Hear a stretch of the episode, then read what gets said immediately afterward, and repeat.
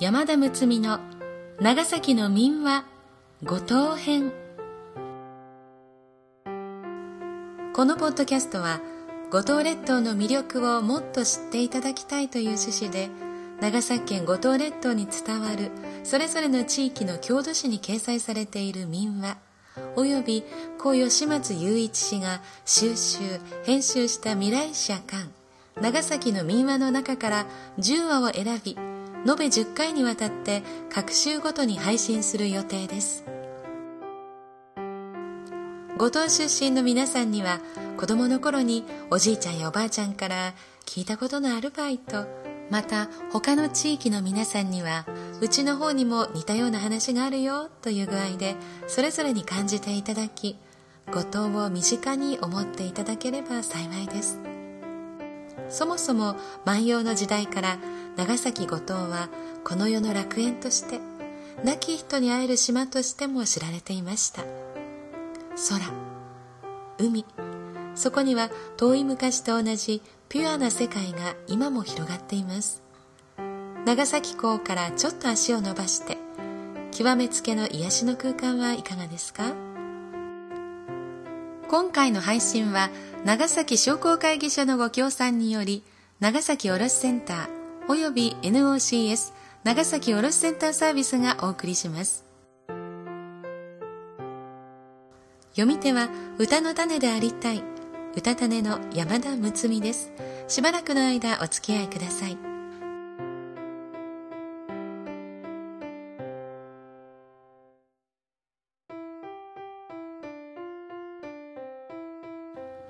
今回は旧新大野目町市に所蔵された化け比べのお話です。なお関係者のご同意のもとで原因を損なわない程度の言い換えなどの編集を行いました。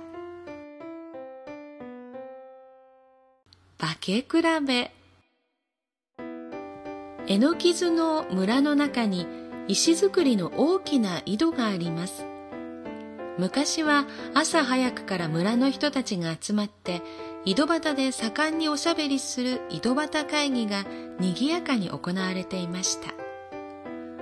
そして静かになったある日の夕方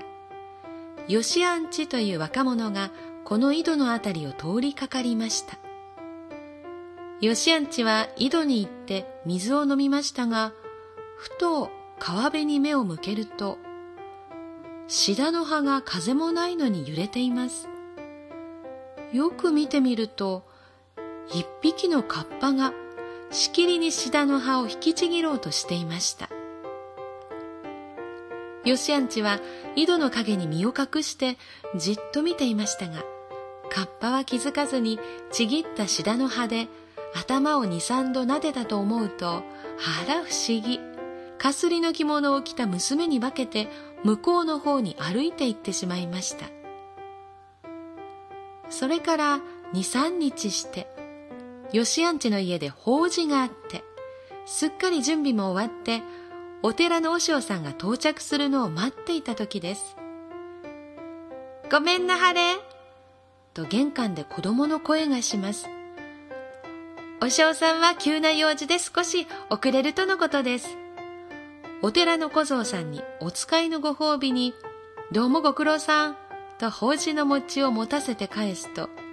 すると入れ違いに和尚さんが現れました。あら、送るっとじゃなかったかな？さっき小僧さんがお使いに来たよな。そいで、餅ば包んで持たして返したよな。そこまで話して、みんなは思い当たりました。そうそうカッパに一杯食わされたと大笑いです。それから何日か経ってある日の夕方川辺でカッパが夕焼け空を見ておりました。吉安地はシダの葉を一枚頭に乗せそしらぬふりをしてカッパに近づきました。カッパは吉安地に気づき笑いながら頭を指さしてわいや、そうて化けたつもんか。どこんかっぱか。おいや、おぞんかっぱだ。とよしあんちはすました顔で言いました。おぞんかっぱはダメじゃの。なんば抜かすとか。そんなら夫化け比べばすうで。明日は浦桑の黄門様のお祭りのあっけん。おっがんお供えの餅に化けるけん、わいはお坊様に化けてみれ。と、よしあんちとカッパは二人で化けっこをすることに決めました。一夜明けて、年に一度の弘法様のお祭りなので、浦桑あたりは大にぎわいです。お坊様に化けたカッパは、何食わぬ顔で仏様に近づいて、ひょいんと前を見ると、うまそうな餅がたくさん並んでいます。あんもよう化けたもんたい。と心の中では感心しましたが、あん、大損カッパはちえんたらん。餅はカッパン大好物。おまけに餅じゃ手も足も出らんじゃろ。おんに食われ、あんよ行きばい。とばかり、餅をつかんでかぶりつきました。化けた餅なら、ギャッと叫ぶと思いきや、何の反応もないので、そのまま飲み込んでしまったのです。弘法様のお供え物を食べたのですから、弘法様の罰が当たったのか、途端にカッパの神通力がなくなって、お坊様の姿から元のカッパの姿に戻ってしまいました。それを見た村人はびっくり仰天。騙したカッパに怒った村人たちは、それからカッパを追いかけ回して捕まえて、大層懲らしめたそうです。命からがら逃げ帰ったそのカッパは、甲羅の傷を撫で回しながら、ポロポロと涙を流して泣いていた、ということです。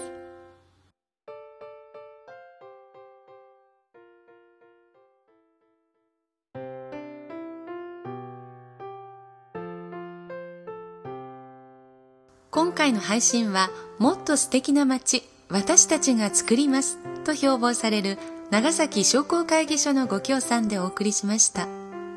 商工会議所では長崎の事業者のための様々な事業を行っていらっしゃいます例えば経営指導員による経営相談弁護士税理士などの専門家による無料専門家相談融資相談労務相談各種共済や保険制度のご提供、広報支援、各種調査、人材確保のための各種セミナーや表彰制度などなどご紹介しきれないくらいの数多くの事業をご提供されています。ホームページ